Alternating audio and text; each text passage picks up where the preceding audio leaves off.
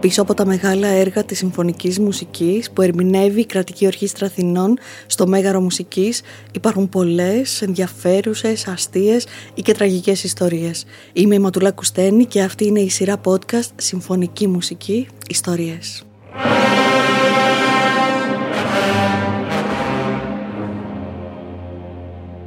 Για να μην χάνετε κανένα επεισόδιο της σειράς, ακολουθήστε μας στο Spotify, στα Apple και στα Google Podcasts. Είναι τα podcast της LiFO. Σε λίγες μέρες, την Πέμπτη 29 Ιουνίου, ο μαέστρος Λουκάς Καρυτινός, καλλιτεχνικός διευθυντής της Κρατικής Ορχήστρας Αθηνών, θα ανέβει στο γνώριμό του πόντιουμ του Ηρωδείου για να διευθύνει ένα έργο θρυλικό δημοφιλές, συγκινητικό, που περιγράφει με νότες το μυστήριο της εφήμερης ανθρώπινης ύπαρξης.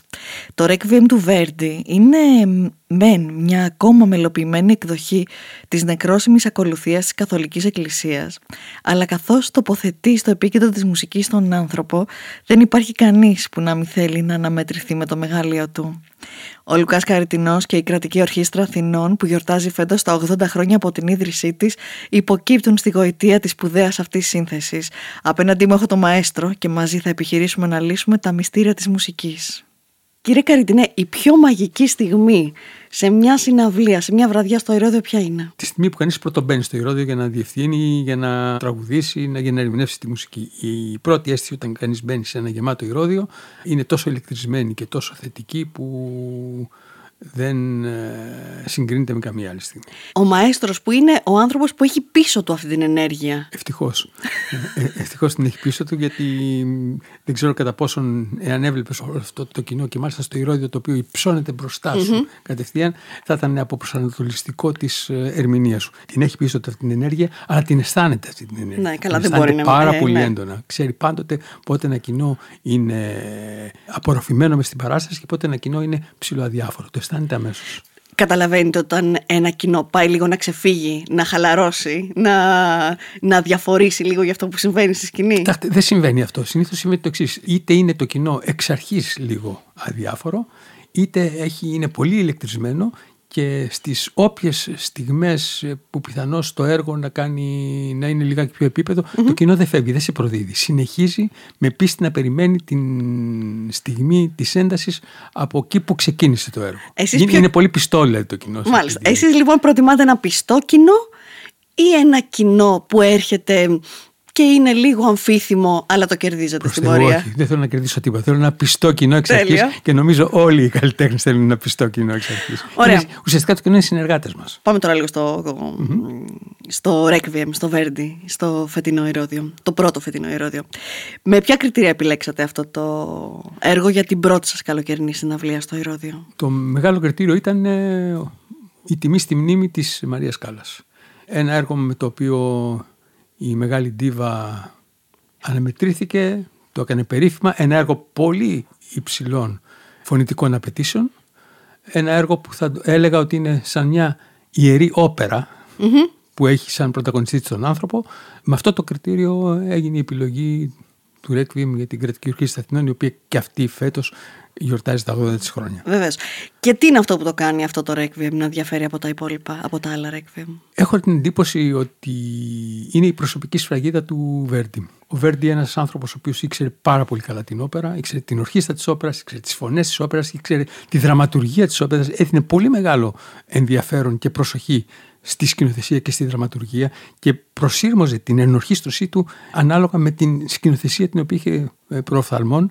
Ένα συνθέτης λοιπόν, ο οποίος ε, γράφει ένα ρέκβιεμ με την προσωπικότητά του, τον δικό του αυτό, ένα πολύ ειλικρινές ρέκβιεμ. Το έχω πει πάρα πολλές φορές, είναι ένα, ένα ρέκβιεμ το οποίο απευθύνεται στο Θεό, ο Βέρντι απευθύνεται στο Θεό με μια ιταλική και μάλιστα με μια βερντιανή διάλεκτο, με δικά του μια, έναν ειλικρινή, ειλικρινέστατο τρόπο. Αυτό κάνει και το διαφέρει από τα υπόλοιπα ρέκβιεμ. Υπάρχει κάποιο σημείο, κάποια λόγια που σας συγκινούν πάρα πολύ. Ναι, ε, ε, εδώ, εδώ πρέπει να πω μια κάπως προσωπική και αστεία ιστορία. Όταν ήμασταν ακόμα στο Λύκειο είχαμε έναν πολύ εμπνευσμένο καθηγητή φιλόλογο ο οποίος μας προετοίμαζε για το πανεπιστήμιο και στα λατινικά μας έβαλε να ακούσουμε το λακριμόζα από το Requiem του Μπερλιός με την παρατήρηση να μπορέσουμε να απομονώσουμε τα λόγια του. Που ξέρετε είναι πολύ πιο δύσκολο Ε, τα βέβαια. λόγια όταν είναι σε μια πρόζα από το να είναι τραγουδισμένα. Το, το Λακριμόζα λοιπόν έχει τα, τα λόγια γιατί είναι μια λειτουργία νεκρόσιμη της Καθολικής Εκκλησίας. Είναι,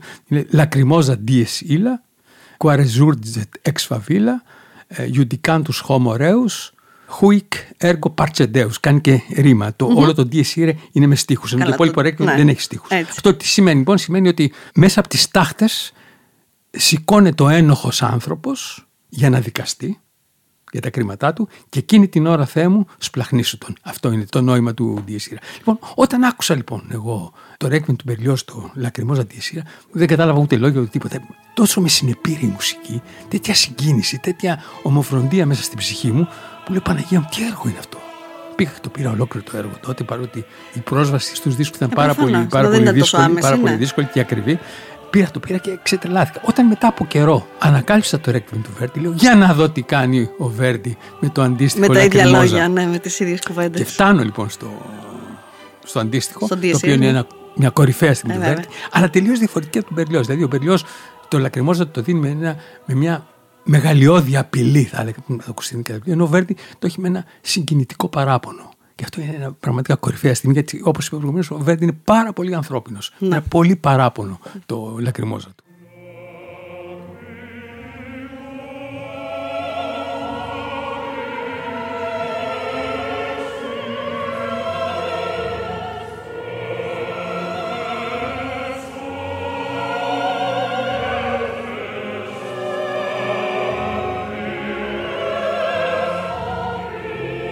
Αυτό είναι ένα έργο το οποίο μου φαίνεται και για τους συνθέτες μια πολύ μεγάλη δοκιμασία.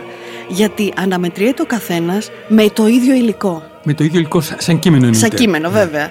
Δηλαδή, πάνω στο ίδιο υλικό, ο καθένας δίνει κάτι τελείως διαφορετικό. Αυτό λοιπόν που λέτε για τη συγκίνηση του Βέρντι με, με, την, εμ, Με το παράπονο. με αυτό το σημαίνει. παράπονο, Ναι. είναι αυτό που περιγράφει το Βέρντι. Να πούμε και για τα άλλα ρέκβεμ, δύο κουβεντούλες. Θα σας πω.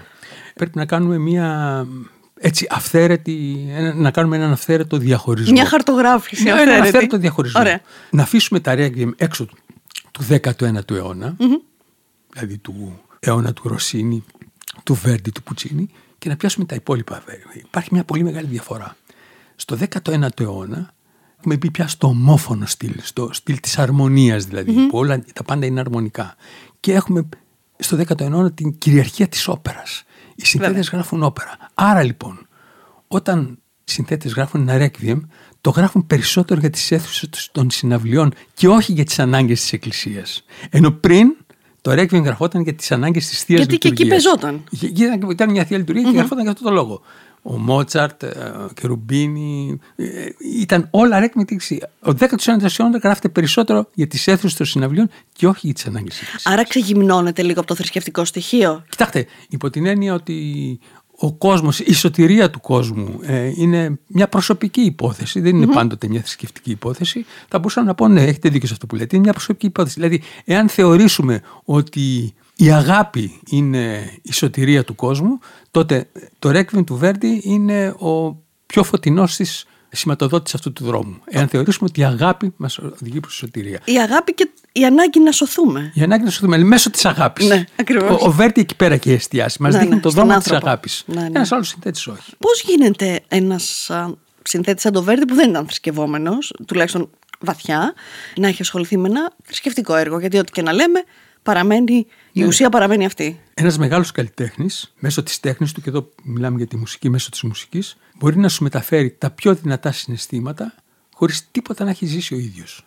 Χωρίς τίποτα να έχει βιώσει. Το πιστεύετε αυτό; Ακριβώς. Ο μεγάλος καλλιτέχνης κάνει αυτό το πράγμα ακριβώς. Μπορεί χωρίς το Μπορεί βίωμα χωρίς, ακριβώς, να διότι- αποτυπώσεις μια διότι, αλήθεια; Διότι, κοιτάξτε, εάν έπρεπε όλα τα καλλιτεχνήματα να είναι θέμα προσωπικών εμπειριών, πρώτα θα είμαστε όλοι καλλιτέχνες, γιατί έχουμε, μπορούσαμε να μεταφράσουμε τις προσωπικές μας εμπειρίες. Και δεύτερον, δεν θα έχει απομείνει τίποτα για τους καλλιτέχνες. Και θα ήμασταν και ανιστόρητοι, γιατί την ιστορία δεν μπορεί να την ξέρεις μόνο όταν τη ζεις. ο καλλιτέχνης ο μεγάλος με την τέχνη του μπορεί και μπαίνει στη θέση της ολότητας. Μπορεί και μπαίνει στη θέση του πλήθους. Μπορεί και μπαίνει στη θέση του λαού χωρίς ο ίδιος να το έχει ζήσει. Αυτό είναι μεγαλείο. Χωρίς να, το- να το έχει βιώσει. Ακριβώς. Και το, μεγαλείο, το μεγαλείο της τέχνης ακριβώς. Εμείς όμως, σαν κοινό ελληνικό, τα πράγματα λίγο τα παίρνουμε πολύ προσωπικά σε μερικά πράγματα. Εγώ θέλω να μου πείτε, σε έναν άνθρωπο μη θρησκευόμενο, τι θα του λέγατε για να τον πείσετε να έρθει να ακούσει το Requiem στο Ηρώδιο; Θα, θα του έλεγα το εξής, ότι ανεξαρτήτως εάν ο άνθρωπος είναι θρησκευόμενος ή όχι, πρέπει να παραδεχτεί αυτός ο άνθρωπος ότι λόγω της θρησκείας ή λόγω της χριστιανικής σε όλους τους τομείς της τέχνης έχουν γραφτεί αριστουργήματα. Και έχουν γίνει, έχουν ζωγραφιστεί αριστούργήματα. Στο όνομα της τέχνης. Μόνο εξ αυτού του λόγου πρέπει να έρθει για να δει ένα αριστούργημα, να ακούσει ένα αριστούργημα και είμαι σίγουρος ότι καθόλου μα καθόλου δεν πρόκειται να τον απορροφήσει η έννοια του θείου. Έχει, όπως ε, λέμε πάρα πολύ συχνά, ο Βέρτη προσπαθεί να ενώσει και να ανυψώσει όλες τις φωνές του κόσμου προς τα πάνω. Το που είναι αυτό το πάνω δεν τον απασχολεί το Βέρτη. Προσπαθεί να ενώσει τις φωνές όλων των ανθρώπων, να τις κάνει μία. Να τους δώσει μία ενότητα, να τους δώσει μία ουσία, να τους δώσει μία δύναμη. Θα έρθει και θα ταυτίσει τη φωνή του με τις φωνές των υπολείπων συνανθρώπων του. Για σας όμως το να μελετήσετε τις συνθήκες, την κοινωνία, τη ζωή, της δημιουργίας ενός έργου είναι βασική προϋπόθεση για να μπορέσετε να το ερμηνεύσετε; Όχι δεν είναι. Ε, Πολύ χαίρομαι. Ναι, όχι δεν είναι. Ε, μπαίνω, όσο μπαίνει κανείς μέσα στο... Πολύ χαίρομαι που είστε ειλικρινείς. ναι, ναι, ναι.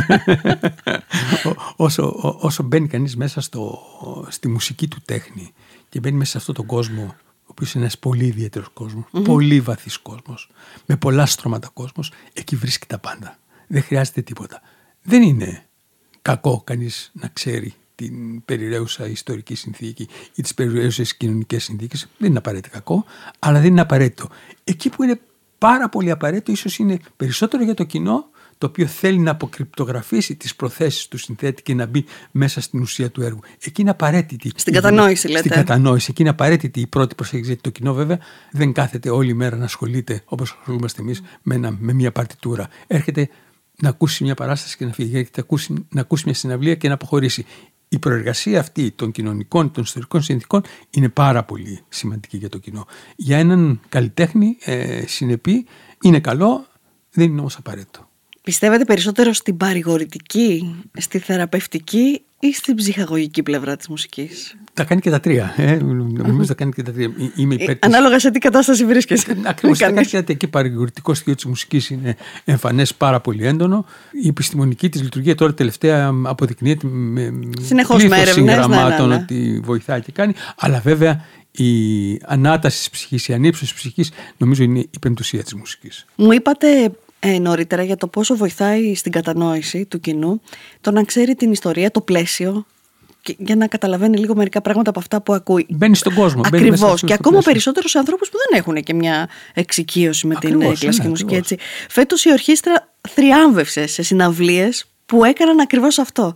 Γιατί το ταξίδι στο κέντρο της μουσικής έκανε αυτό. Ναι. Ουσιαστικά είναι σαν να έβαζε το κοινό μέσα σε αυτό το πλαίσιο. Ήταν ένα ταξίδι πραγματικά στο έργο το οποίο θα άκουγε κανείς στη ζωή του συνθέτη, στην ιστορία, στις κοινωνικές συνθήκες, σε άλλες χώρες. Πήγαμε πάρα πολύ καλά. Έχετε απόλυτο δίκιο. Βέβαια, δεν ήταν οι μοναδικές συναυλίες όπου θριάμβησε η ορχήστρα. Βεβαίως. Υπήρχε μια συναυλία την οποία εγώ συγκλονίστηκα. Δεν διεύθυνα εγώ, διεύθυνε ο, ο Βασίλης Χριστόπουλος και ο Λουγκάνσκι έπαιζε το ε, τρίτο ραχμάνινο. Με το, που τελείωσε, με το που τελείωσε το κονσέρτο, ένα γεμάτο μέγαρο, σηκώθηκε ε, και ούρλιαζε. Δεν το έχω ξανακούσει ναι, ναι. εγώ. Αυτά είναι μια συγκλονιστική ανατριχιαστική στιγμή. Επανέρχομαι στα, στο ταξίδι στο κέντρο της μουσικής. Όντως, ο κόσμος τα αγκάλιασε πάρα πολύ. Mm. Ε, έχω την εντύπωση πέραν των πληροφοριών την οποία δίνουμε ε, στο κοινό μας με αυτές τις συναυλίες, κάτι άλλο είναι που το ερεθίζει και το κάνει να έρχεται κοντά μας επειδή ζούμε σε μια πολύ δυστοπική εποχή, πάρα πολύ εξατομικευμένοι, όλοι είμαστε με ένα, με ένα λάπτοπ, όλοι είμαστε πολύ αφοσιωμένοι στον εαυτό μας. Σε αυτές τις συναυλίες έχουμε τη δυνατότητα να βρεθούμε σώμα με σώμα με όλο αυτόν τον κόσμο. Να μιλάμε, να τους μιλάμε. Και... Εγώ ξέρετε, Μ' αρέσει συνήθως να, να φυγούμε, αλλά μ' αρέσει. Αυτό ήθελα να ρωτήσω. Μήπως όμως έχουμε και ανάγκη το παραμύθι; Θα σας πω. Η ιστορία δεν είναι πολύ ωραίο πράγμα να σε τραβήξει να μπεις μέσα σε ένα, Έχετε σε ένα κόσμο. Προσωπικά, εμένα μου αρέσει να φυγούμε, αλλά μόνο στην παρέα μου. Δηλαδή στη στενή μου παρέα κάθομαι και αφηγούμε. Και μου αρέσει πάρα να φύγουμε. Λέτε δεν, το, δεν το έκανα ποτέ δημόσια. δεν το έκανα ποτέ στην αυλή. Ναι. Το κάνω επειδή νιώθω την ανάγκη το να σταματήσει αυτή η απομόνωση που υπάρχει στον κόσμο. Να φύγει ο καθένας από, το, από το ατομικό του κέλυφος και να είμαστε όλοι μαζί 2.000 άτομα και να, γι' αυτό το κάνω και μιλάω. Και εισπράττω, πραγματικά εισπράττω, όχι μόνο εγώ, φυσικά με την Μαρό την Ευθυμίου και τον mm. Παπαγιώργου, εισπράττουμε αυτό το, αυτή την εναλλαγή των διαθέσεων και αυτή την εναλλαγή των συναισθημάτων. Θέλουμε να δείξουμε δηλαδή ότι πρέπει κάποια στιγμή να επανέλθουμε στο σώμα με σώμα, στο πνεύμα με το πνευμα Να είμαστε πάλι όλοι μαζί. Και νομίζω ότι το μεγαλύτερο κέρδος αυτού του ταξιδιού στο κέντρο της μουσικής είναι το ότι προσπαθεί να σπάσει αυτή τη δυστοπική εικόνα την οποία ζούμε. Η οποία έγινε χειρότερη μέσα από την πανδημία. Μετά την 100% έγινε χειρότερη, mm-hmm. ακριβώς. Ακριβώς. Πήγαινε όμως εκεί το πράγμα και πριν, λέτε. Ναι, κοιτάξτε, έχω την εντύπωση ότι υπάρχουν καταστάσεις στη ζωή μας. Ε, Ένας ιός γίνεται ξαφνικά μια πανδημία που αγκαλιάζει όλο τον κόσμο και ο κόσμος τρομοκρατείται. Καλό ή κακός, τρομοκρατείται όμως.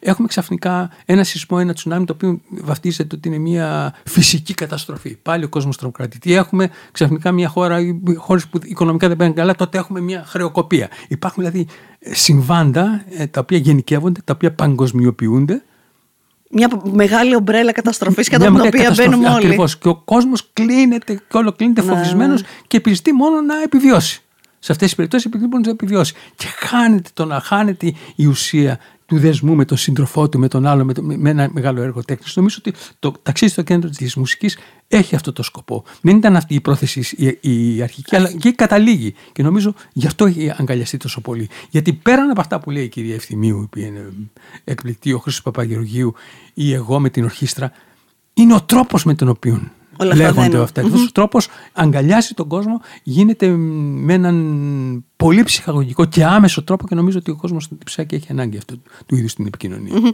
Ένα από τα πράγματα που επίσης καθορίζει τις ζωές μας και λίγο είναι ένας τόπος συνάντησης είναι και το ηρώδιο. Ναι, βέβαια. Ε, δηλαδή, ειδικά για τους Αθηναίους, για όλους, αλλά νομίζω ότι για τους Αθηναίους είναι η συνάντηση του καλοκαιριού. Αρχίζουν και τελειώνουν ε, εκεί περίπου τα καλοκαίρια μας και στα άλλα ανοιχτά θέατρα, αλλά το ερόδιο είναι ερόδιο. Λοιπόν, ε, υπάρχει κάποιο στοιχείο, κάποια παράμετρο ή δεδομένο που λαμβάνετε υπόψη όταν επιλέγετε έργα για τι συναυλίε του Ηρωδίου; Ναι, βέβαια, φυσικά. Όπως πολύ σωστά λέτε, το Ηρώδιο είναι ένα πολύ μεγάλο μουσικό και θεατρικό τοπόσιμο Νομίζω ότι είναι η καλύτερη αίθουσα της Αθήνας. Εγώ δηλαδή, αν είχα επιλέξει και μου λέγανε Πού θέλεις να διευθύνεις, στο Μέγαρο, στον Ιάρχο, στο θα έλεγα μόνο Ηρώδιο. Ή που θέλεις να πας να πάρεις. Αν μου σου λέγανε σε μία, μία αίθουσα θα, σαν θεατής. θα επιλέξεις. Σαν θεατής, μία ναι. θα επιλέξεις. Θα επέλεγα το Ηρώδιο μόνο. Έχω την εντύπωση ότι υπάρχει ένα κοινό που έρχεται μόνο στο Ηρώδιο. Mm-hmm. Όχι αποκλειστικά, αλλά υπάρχει ένα μεγάλο μέρος του κοινού που έρχεται μόνο στο Ηρώδιο και πολύ καλά κάνει. Λόγω του χώρου, λόγω της ε, ακτινοβολίας. Αυτό λοιπόν το λαμβάνω υπόψη μου. Είναι ένα ιδιαίτερο κοινό που έρχεται μόνο στο Ηρώδιο. Το κοινό πρέπει να είναι πολυπληθέ, γιατί το Ηρώδιο έχει περίπου 4.500-5.000 θέσεις και αυτές πρέπει να γεμίσουν. Το έργο λοιπόν το οποίο θα ανεβάσει το Ηρώδιο πρέπει να είναι δημοφιλές έργο. Δεν μπορείς να ανεβάσεις ένα έργο για 200 ή 300 άτομα, τότε πας σε μια αντίστοιχη αίθουσα να το ανεβάσεις. Το Ηρώδιο λοιπόν πρέπει να λάβεις υπόψη σαν διευθυντής ότι το κοινό είναι ένα ιδιαίτερο κοινό και δεύτερον πρέπει να το κρατήσεις με ένα έργο δημοφιλές. Προτιμάτε την ενέργεια του γεμάτου ηρωδίου, νομίζω λάθος είναι η ερώτηση αλλά θα την κανω ή την προσήλωση του λίγου κόσμου; Ένα γεμάτο ηρώδιο δεν το συστάμε. Κοιτάξτε όμως, η προσήλωση του λίγου κόσμου, αυτή η προσήλωση, επειδή όλος ο κόσμος κάθεται ο ένας δίπλα στον άλλον σε ένα γεμάτο ηρώδιο, οι άνθρωποι δρούν σαν συγκοινωνούντα δοχεία. Η προσήλωση των λίγων εξαπλώνεται σε όλο το ηρώδιο. Σας κοιτάλει. Εξαπλώνεται, σας κοιτάλει σε όλο ναι. το ηρώδιο. Και τελειώνει όλη η παράσταση και όλο το ηρώδιο είναι καθυλωμένο, διότι έχει πάρει από την προσήλωση των λίγων. Αυτό συμβαίνει, λέτε, και σε εντυπώσει. Περνάει αυτό που αισθάνεται το ένας στον άλλον δίπλα. Ναι, βέβαια, φυσικά. φυσικά. Γιατί συνήθως. Είναι, δεν είναι μόνο. Ναι, είναι μια ενέργεια σίγουρα, αλλά είναι μια ενέργεια που μεταδίδεται. Και πολύ λίγες φορές έχω δει σε παράσταση στο Ηρώδιο η μισή να γιουχάρουν, για παράδειγμα, να αποδοκιμάζουν και οι άλλοι μισοί να χειροκροτούν. Συνήθως είναι κοινό το συνέστημα. Ναι, ακριβώς. Ακριβώς. Είναι το συνέστημα είναι κοινό το οποίο όχι μόνο μεταδίδεται μεταξύ των θεατών και οι θεατές το μεταδίδουν πάνω στην ορχήστρα, το μεταδίδουν στη, στη σκηνή. Γίνεται ένα αμάγαλμα, ένα ενιαίο αμάγαλμα οι εκτελεστές και, και οι θεατές. Έχετε λάβει αρνητικό συνέστημα στο Ηρώδιο; Ε, στο Ηρώδιο. Ναι, έχω Ίσως και για κάτι που δεν ευθύνεστε, ναι, όπως ναι, για μια σκηνοθεσία. Έχω τύχει σε παράσταση, έχω τύχει σε παράσταση που ήταν ακριβώς, ε, υπήρχε αυτός ο διχασμός. Έχω τύχει σε παράσταση. Πώς ήταν; Είναι αυτό που λέμε σε, σε καθαρεύουσα σου κόβονται τα πόδια. είναι πολύ άσχημο συνέστημα. Το καταλαβαίνετε κατά τη διάρκεια της παράστασης; Ναι, καταλαβαίνω και την ώρα. Την ψύχρα να έρχεται την ψύχρα, από. Την ψύχρα και μια συγκεκριμένη σκηνή του γίνει, καταλαβαίνω ότι, ότι αυτό θα σοκάρει εκείνη τη στιγμή. Εσείς πότε βρεθήκατε πρώτη φορά στο Ηρώδιο, τη θυμάστε τη δική σας πρώτη... Το δικό σας πρώτο Ηρώδιο, ως θεατής, ως παιδί, Α, ως... όχι, ναι. δεν το θυμάμαι. Δεν θυμάμαι. Ε, θυμάμαι, Η μητέρα μου με έπαιρνε και πηγαίναμε τότε στις συναυλίες της κρατικής Αθηνών, οι οποίες ήταν ε, πάρα πολύ συχνές. Η κρατική Αθηνών στο φεστιβάλ έπαιζε κάθε Δευτέρα. Κάθε Δευτέρα έπαιζε μια συναυλία κρατική. Ήταν ουσιαστικά ήταν ένα μουσικό φεστιβάλ. Α, ωραία, να επιστρέψουμε, Ναι, θέλετε. ναι, ένα μουσικό φεστιβάλ. Παίζανε με πολύ, με, πολύ, πολύ ιδιαίτερη σολίστ, ε, μεγάλη σολίστ. Πήγαινα στις ε, συμφωνικές συναυλίες και κατ' εξαίρεση πήγαινα και στι παραστάσει τη λυρική σκηνής. Η πρώτη σας φωτογραφία από το Ηρώδιο; Φωτογραφία σαν μαέστρος εννοείται. Ναι. Ήταν ε, σε- στην Αΐντα που έκανα την πρώτη φορά. Έχει πολύ μεγάλο ε, ενδιαφέρον αυτή η φωτογραφία. Είναι μια φωτογραφία που είμαι ανάμεσα σε Αιγυπτίου, σε Φαραώ, σε, Ναι, ναι. σε ιερείς, με όλα τα ρούχα. Είναι Ναι, μια ναι. προγενική δοκιμή. Και εγώ με τα πολιτικά, με το t-shirt και ο, ο συγχωρημένος ο Ντίνος ο Γιαννόπουλο της Μητροπόληταν, είμαστε κύριοι. Με κανονικά με ρούχα. κανονικά ρούχα. Έλληνες. Έλληνες, ακριβώς. Μάλιστα.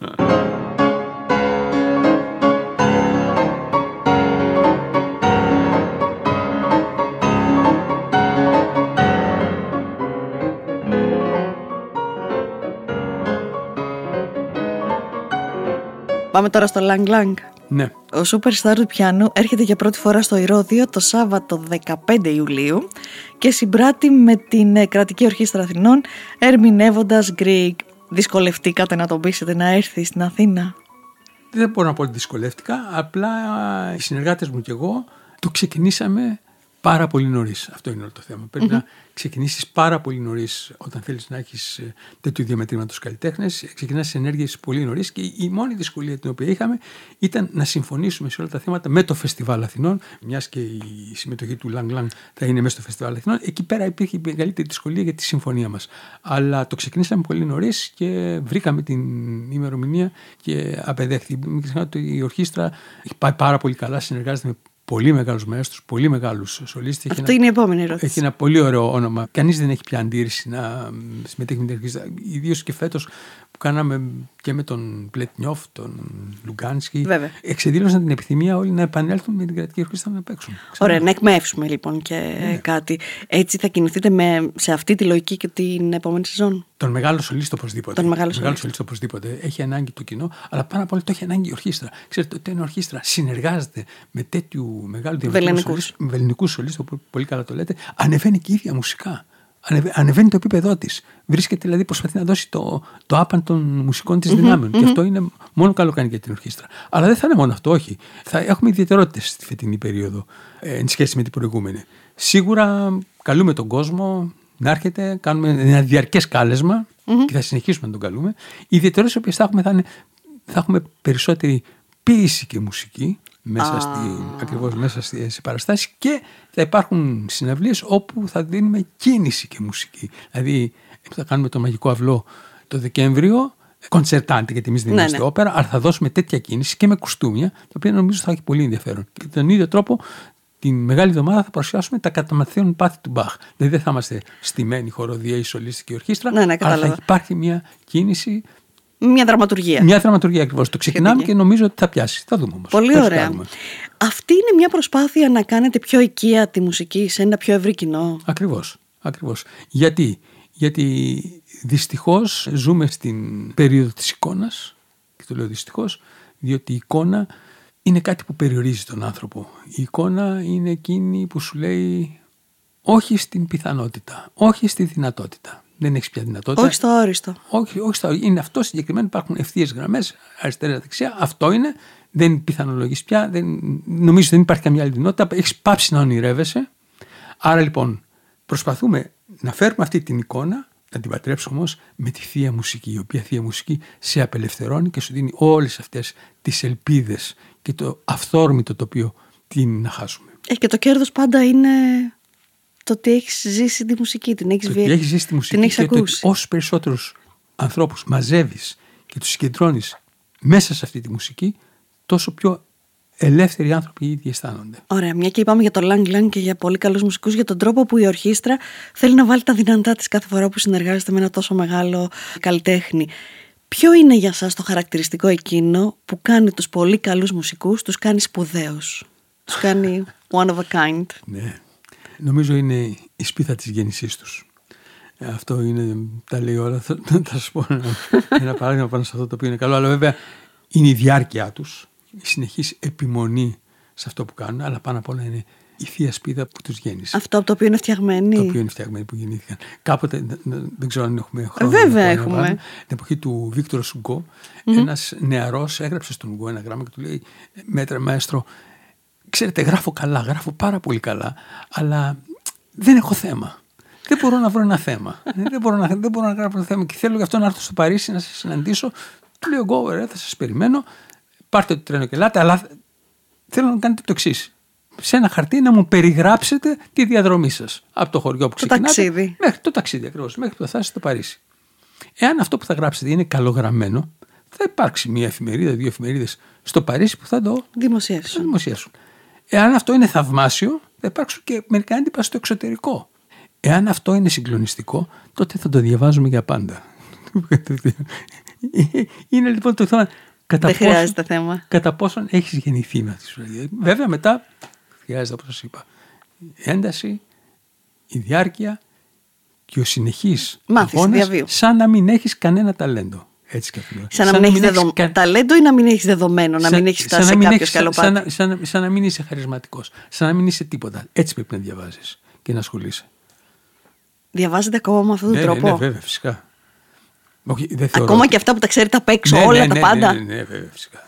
Υπάρχουν πάντοτε καινούργια στοιχεία μέσα στην παρτιτούρα. Γιατί οι παρτιτούρες όλες αυτές, ε, επειδή έχουν γραφεί εξ ονόματος του λαού, ο συνθέτης βάζει το άτομό του εξ ονόματος ενός συγκεκριμένου λαού, έχουν πάρα πολλές λεπτομέρειες μέσα και πάρα πολλές αναγνώσεις. Παρτιτούρε υπάρχουν παντού γύρω σας; Έχω πολλές παρτιτούρε. Και στο κομμωδίνο; Και στο κομμωδίνο. Μελετάτε συνεχώς παρτιτούρε. Ναι, ναι, ναι. λοιπόν, η κρατική ορχήστρα γιορτάζει φέτος 80 χρόνια. Τα γενέθλια σηματοδοτούν πάντα για όλους μας, όχι μόνο για τις ορχήστρες, έτσι μια αφορμή για μικρούς ή μεγάλους απολογισμούς, αλλά και για νέες αρχές. Εσείς προς τα πού θέλετε να στρίψετε το τιμόνι της η ορχήστρας. Είναι η πρώτη ορχήστρα της χώρας, πρέπει να παραμείνει και να πιάσει το νιβό μιας πολύ μεγάλης ευρωπαϊκής ορχήστρας. Για πάρα πολύ κόσμο ακόμα η κλασική μουσική θεωρείται ότι απευθύνεται σε μια ελίτ, σε μια ελίτ ακροατών. Εσείς, αν θέλετε να πείσετε κάποιον για το αντίθετο, ποιο έργο θα του λέγατε να ακούσει; Κοιτάξτε, υπάρχουν πολλά τέτοια έργα που θα μπορούσα να προτείνω όπως ας είναι ο Μολδάβας τους Μέτανα. Αλλά δεν είναι αυτό το, ξέρετε, το... η ειδοποιώς διαφορά δεν είναι αυτή. Δεν είναι ποιο έργο να το να ακούσεις, αλλά με ποιο τρόπο να το ακούσεις. Αυτό είναι το θέμα. Δηλαδή, να βάλει οποιοδήποτε έργο, ας πούμε το Μολδάβα. Λέω ένα έργο στο οποίο θα αναγνωρίσει τη λαϊκότητα, θα αναγνωρίσει ναι, κάτι, ναι, ναι. έναν οικείο ήχο. Ναι. Θα λέει, αυτό το ξέρω, είναι κλασική μουσική αυτό. Ε, το θέμα όμως είναι για να το αναγνωρίσει πρέπει να κάτσει να το ακούσει. Σωστό. Εκεί φοβάμαι. Πρέπει δηλαδή να κάτσει να τα ακούσει χωρίς να έχει το κινητό του, χωρίς να σηκωθεί να πάει στην τουαλέτα, χωρίς να σηκωθεί να πάει στην κουζίνα, χωρίς να του μιλάνε τα παιδιά του. Τότε μόνο θα μπορέσει να, να μπει στο χώρο της μουσικής. Διαφορετικά, ό,τι και να ακούσει θα έχει την έννοια της μουσικής διασκέδασης, της υπόκρουσης. Ναι. Δεν είναι λοιπόν τόσο το τι θα ακούσει, αλλά πώς θα το ακούσει. Αν το ακούσει έτσι, να είσαι σίγουρη ότι θα τον κερδίσει. Μου αρέσει αυτή η αισιοδοξία. Λοιπόν, επίσης, τι είναι αυτό που θα τολμήσετε να κάνετε, το οποίο δεν κάνατε στην πρώτη σας θητεία, στη δεύτερη, η οποία μόλις ανανεώθηκε; Ε, στην πρώτη θητεία ανέλαβα μέσω, μέσω της πανδημίας, τα καταφέραμε καλά, τα σταθεροποιήσαμε, αξιοποιήσαμε το χρόνο μας και για να έχουμε τη σχέση μας με το κοινό, αλλά και εμείς οι ίδιοι να κάνουμε μια πολύ καλή εκγύμναση. Αποκαταστήσαμε το κοινό μας, το φέρνουμε το κοινό μας, συνεχίζουμε να καλούμε συνέχεια τον κόσμο. Όσο περισσότερο κόσμο. Αυτό θέλω. Δηλαδή θέλω όλη η Ελλάδα να μιλάει για την κρατική ορχήστρα Αθηνών, να ξέρει τι είναι η κρατική ορχήστρα Αθηνών και ας μην έρθει ποτέ να τη δει. Να ξέρει ότι είναι μια αξία στη ζωή του. Μόνο ευχές μπορώ να σας δώσω, πολλές για την ε, κρατική. Εύχομαι όλα αυτά που θέλετε να κάνετε εννοείται να γίνουν και στην επόμενη θητεία αλλά και πολύ πιο άμεσα. Σας ευχαριστώ πολύ και εκ μέρους των μουσικών της Κρατικής Ορχήστρας. Όπως επίσης θέλω να ευχαριστήσω και σας και τη LiFO για αυτά τα θαυμάσια podcast τα οποία δίνουν τη δυνατότητα σε όσο να τον περισσότερο κόσμο να έρθει να μας αγκαλιάσει και να είναι κοντά μας. Μα είναι και δική, η δική, ο δικός μας τρόπος να δείχνουμε την ευγνωμοσύνη μας. Είναι ιστορίες που μας αρέσει να μοιραζόμαστε. Είναι καταπληκτικό, το κάνετε πάρα πολύ ωραία. Εμένα μου αρέσουν, τα ακούω συνέχεια και τα συνιστώ ανεπιφύλακτα. Σας ευχαριστούμε πολύ. Σας ευχαριστούμε πολύ. Θέλουμε την κρατική ορχήστρα όσο ψηλά την ονειρεύεστε κι εσείς. Μακάρι.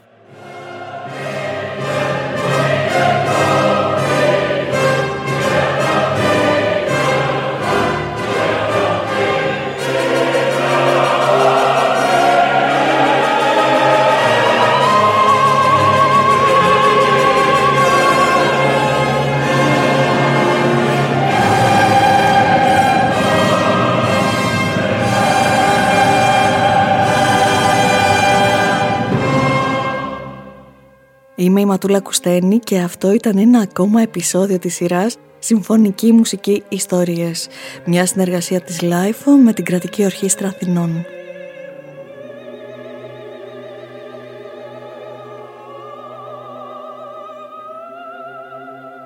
Για να μην χάνετε κανένα επεισόδιο της σειράς, ακολουθήστε μας στο Spotify, στα Apple και τα Google Podcasts. Είναι τα podcast της LIFO.